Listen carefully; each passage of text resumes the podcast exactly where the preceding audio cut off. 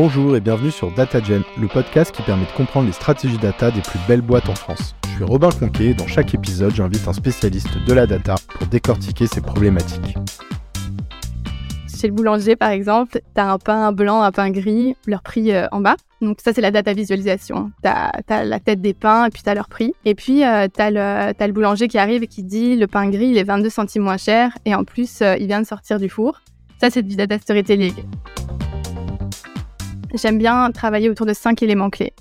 Donc le premier, c'est une bonne connaissance de l'audience et la définition d'un message très clair, si clair que tu pourrais l'énoncer en une phrase. Pour commencer le storyboard, on commence par le point culminant. Qu'est-ce qui va le plus interpeller l'audience? Qu'est-ce qui va le plus les choquer pour euh, les influencer d'agir? Petite news, je publie de plus en plus de contenu data sur LinkedIn. N'hésitez pas à m'ajouter si ce n'est pas déjà fait, ça me fait toujours plaisir d'interagir avec vous dans les commentaires ou par chat. Cet épisode est rendu possible par Esther Voituron, experte en data storytelling. Aujourd'hui, je reçois Esther, qui est experte en data storytelling et qui a d'ailleurs monté une agence pour aider les entreprises à mieux communiquer et comprendre leurs données. Data Organisation. Aujourd'hui, elle va nous en dire un peu plus sur l'importance du data storytelling et surtout nous partager tous ses tips. Hello Esther, ça va? Super, merci. Bah, écoute, je suis ravi de te recevoir sur ce podcast pour que tu nous éclaires un petit peu sur ce, voilà, sur ce terme qu'on voit euh, émerger de plus en plus qui est le data storytelling. Donc, est-ce que pour commencer, peut-être tu peux justement nous expliquer ce que c'est? Le data storytelling, c'est une compétence qui permet à des équipes data de mieux communiquer des analyses, des données, des insights dans l'objectif d'influencer une audience qui serait moins analytique ou de les convaincre euh, de choisir euh, de prendre telle ou telle direction. Donc, euh, donc c'est un outil intéressant pour aider les équipes métiers à mieux comprendre les enjeux des équipes data, mais aussi aux équipes data de mieux expliquer ce qu'ils font et de, de peut-être justifier leurs analyses, et en tout cas de plus avoir un dialogue de sourds, et au final de convaincre, de prendre des décisions qui sont réellement euh, basées sur la donnée. Donc un exemple euh, très général, ce serait euh, la volonté d'une équipe data de, de, sensibiliser et responsabiliser une équipe sur la qualité de la donnée afin d'avoir un, un, algorithme très précis. Et donc concrètement, ça se présente comment dans les faits Une présentation Quels sont un peu les, les outils à disposition Très largement, ce sera des présentations de type PowerPoint dans laquelle on va retrouver des données, puisqu'on parle de data, donc des données avec des visualisations bien choisies, racontées autour d'un arc narratif. Donc on va vraiment raconter une histoire. Donc pourquoi une histoire? En fait, c'est parce que quand on confronte l'autre, quand on confronte l'audience à des faits, à des éléments factuels, on l'oblige à utiliser une partie de son cerveau qui est un peu plus lente, plus analytique et qui est parfois même euh, désagréable pour l'audience. Et donc le message ne passe pas. Et on s'est rendu compte qu'en racontant une histoire, en utilisant des, points narratifs, avec une montée du suspense et tout, le cerveau du narrateur et celui de celui qui écoute l'histoire vont être synchronisés. Et donc les barrières de notre cerveau vont s'abaisser et l'information peut être entendue. Et tu peux nous expliquer comment tu t'es retrouvé, toi, à te spécialiser euh, sur ce sujet? Parce que j'ai l'impression que ça, ça recoupe finalement euh, plusieurs expertises. Moi, j'ai fait des études de, de, communication et je suis assez vite rentrée dans le secteur des data par la porte de la data visualisation que j'ai tout de suite adoré parce que ça mélange euh, data et communication. Puis au fur et à mesure des années, je me suis spécialisée sur ce qui me passionne le plus, à savoir la culture data, donc aider euh, raccourcir l'écart entre les équipes data et les équipes métiers. Du côté des équipes métiers, les aider euh, sur leur data literacy, donc être à l'aise avec les données qu'ils ont pour mieux faire leur métier.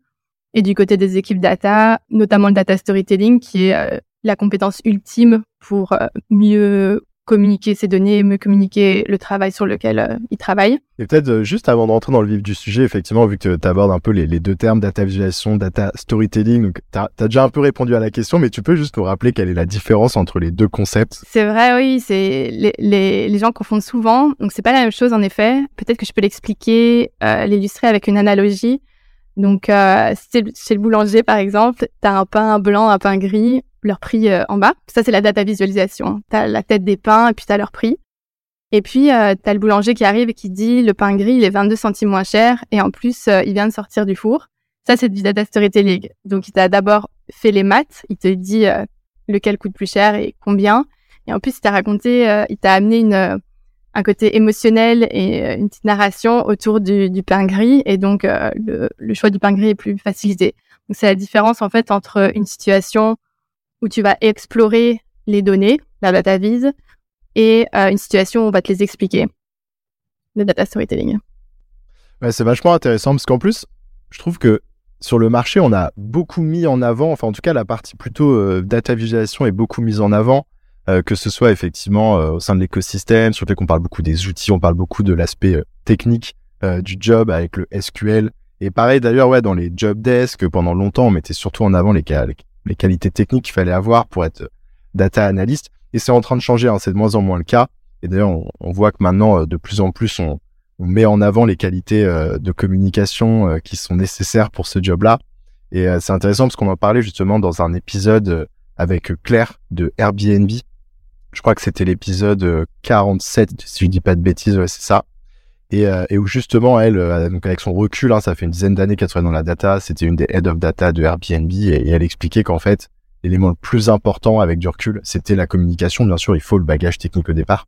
Mais si, en fait, au bout d'un moment, en tant que professionnel de la data, tu développes pas les capacités d'aller vraiment pousser au bout les messages, créer un petit peu le passage à l'action, voilà, chez les équipes avec lesquelles tu, tu travailles au quotidien, et eh ben euh, finalement ton job sert pas à grand chose et donc c'est un peu le nerf de la guerre quoi de de réussir à, à bien communiquer euh, en data. Voilà, c'était la petite la petite aparté. Tout à fait d'accord, ouais. Maintenant, on va rentrer un peu dans le vif du sujet. Euh, concrètement, comment tu t'y prends pour créer un data storytelling impactant? Donc voilà, l'idée c'est de nous faire un peu la la masterclass Alors, euh, quand moi je commence une data story ou quand je la j'en travaille, euh, je travaille dessus avec des, des clients en workshop, j'aime bien travailler autour de cinq éléments clés. Donc, le premier, c'est une bonne connaissance de l'audience et la définition d'un message très clair, si clair que tu pourrais l'énoncer en une phrase. Et en fait, une bonne connaissance de l'audience, ça va te permettre de choisir l'angle par lequel tu vas dérouler ton histoire. Donc, au lieu de présenter des faits, des éléments factuels, en fonction de ce que toi tu aurais découvert en tant qu'équipe data ou de ce qui te semble pertinent, tu vas dérouler les faits en fonction de ce qui est important pour l'audience et de ce qui va vraiment le cueillir, enfin l'accueillir, l'audience.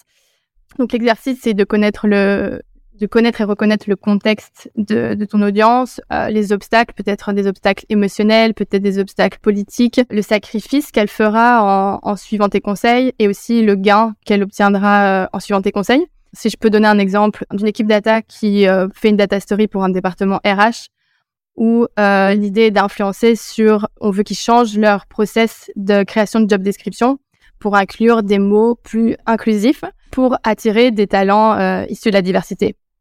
Donc, le sacrifice qu'ils font, c'est perdre de temps parce qu'ils veulent, on, leur demande de revoir tout leur process. Mais le gain, ça va être euh, que on va les reconnecter avec euh, pourquoi c'est si important d'être euh, une entreprise éthique et que probablement ils atteindront leurs objectifs d'université grâce à ça. Le deuxième élément clé dans l'approche que je propose, c'est valider les données. C'est important parce que les premières questions qui viendront à la suite d'une data story, ça va être sur les données. Donc les gens vont se demander si c'est pas trop beau pour être vrai, d'où viennent ces données, comment est-ce qu'elles ont été récoltées, de manière automatique, de manière manuelle, de quand elle date, mais aussi en tant qu'expert data, tu peux te poser la question si t'as pas eu des biais de confirmation, si t'as pas le curse of knowledge, donc est-ce que t'es pas en train de supposer que les gens comprennent ton langage, est-ce qu'il faudrait pas adapter ton, les mots que tu utilises et, et tout ça? Tu as des exemples, euh, tu as un site qui est dédié à la différence entre corrélation et causalité qui est, qui est rigolo.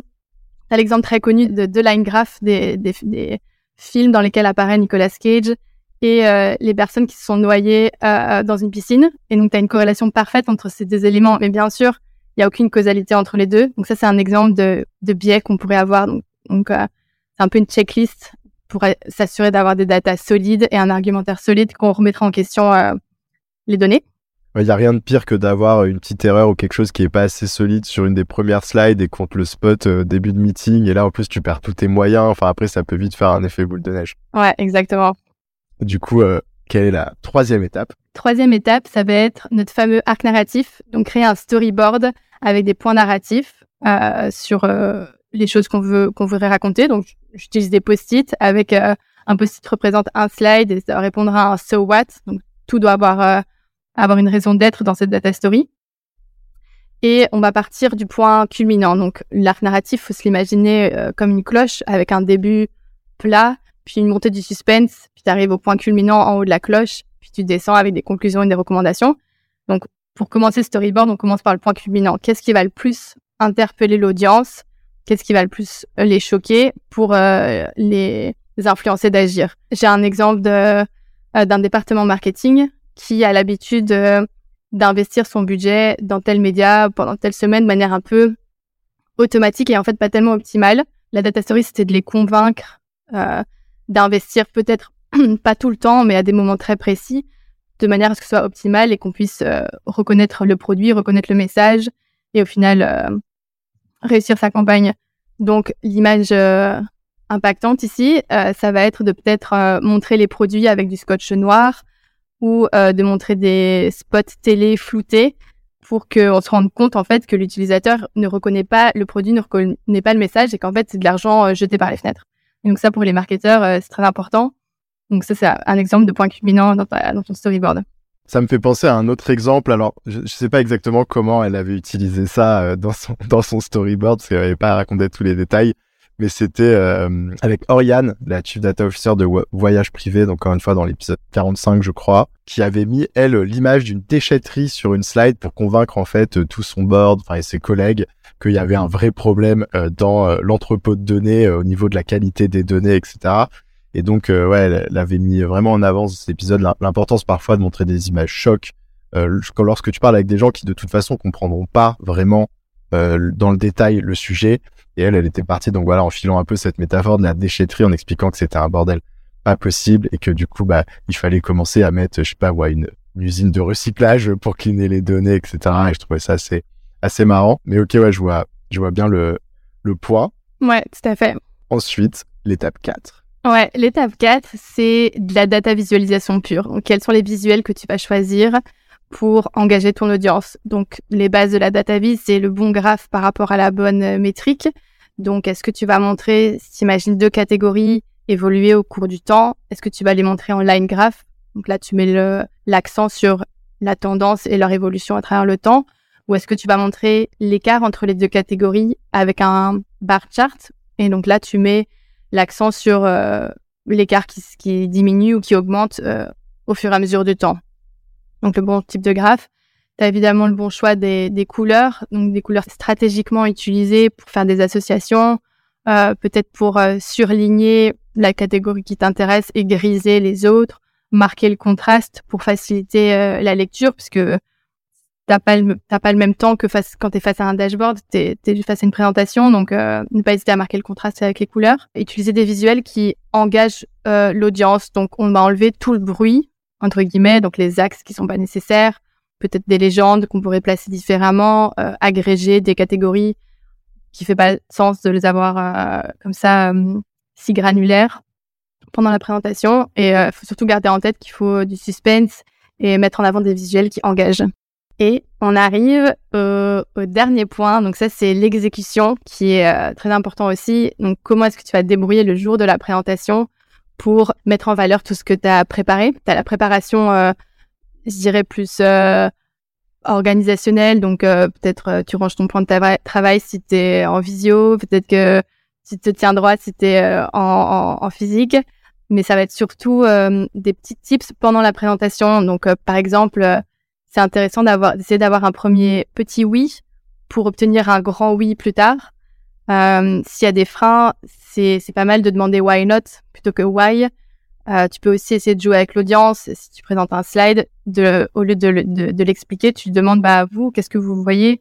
Comme ça, eux, le fait qu'ils qu'ils le disent, de même, ça sort de leur bouche, ça a beaucoup plus d'impact que si euh, tu expliques tout ou euh, deviner ce qui se passe ensuite. Enfin, essayer de d'engager et de les faire parler aussi. Euh, et puis bien sûr, les analogies, c'est aussi très fort. Donc comme celle que j'ai faite en début d'épisode pour faciliter des concepts qui seraient peut-être plus, euh, plus difficiles à comprendre pour des audiences moins analytiques. L'analogie sur la boulangerie notamment? Exact, ouais. Ok. Ouais, tu vois, c'est resté. Et euh, t'entends quoi sur why not plutôt que why, juste pour que je comprenne bien?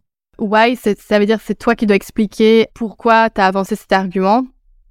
Alors que si tu leur demandes why not, c'est eux qui vont te dire avec leurs phrases pourquoi ils y croient pas. Et peut-être qu'ils vont te rendre compte que c'est pas assez euh, solide ou. Euh... Ça, ça rejoint presque une technique de sales. Ça veut dire plutôt euh, assez rapidement les confronter leur demander ce qu'ils en pensent. Et si tu vois qu'ils sont plutôt dans la négation pour l'instant, enfin qu'ils seraient plutôt sur effectivement un, un, no-go, euh, tu essaies de leur faire expliquer l'objection et comme ça après tu peux essayer de, de la contourner. Exact. Et en fait, c'est un loop parce que les questions que tu vas poser pendant la présentation vont permettre d'avoir encore une meilleure connaissance de ton audience et à ta prochaine data story, tu pourras refaire l'exercice 1 avec une, euh, une connaissance encore plus fine et tu seras encore plus pertinent. Donc, euh, c'est très important de, poser des questions pendant la présentation. Alors du coup, je vais faire un petit, euh, un petit récap des cinq points en deux secondes pour m'assurer que j'ai tout bien compris. Donc le premier, effectivement, c'est bien identifier l'audience et le message de manière tellement claire que tu es capable de le résumer presque en, une ou, quelques phrases. Ensuite, c'est validation des données, donc vraiment être en, béton armé sur les données pour être sûr de pas te prendre une objection un peu idiote dès la deuxième slide qui pourrait ruiner finalement tout le boulot. le storyboard, et ça c'est vraiment quelque chose à pas oublier, c'est vraiment avoir une histoire à raconter avec éventuellement une image forte ou en tout cas un storytelling bien huilé, quitte à enlever des éléments si ça rentre pas dans la story, mais vaut mieux une bonne histoire euh, avec peut-être du coup finalement des, des données, des éléments dans la présentation qui sont un peu moins exhaustifs, mais en tout cas qui est bien fluide, que de vouloir absolument euh, tout mettre et à la fin avoir quelque chose qui, est décousu. Euh, les visuels, bien sûr, très important, donc les bons graphes, les bonnes couleurs, des éléments qui engagent.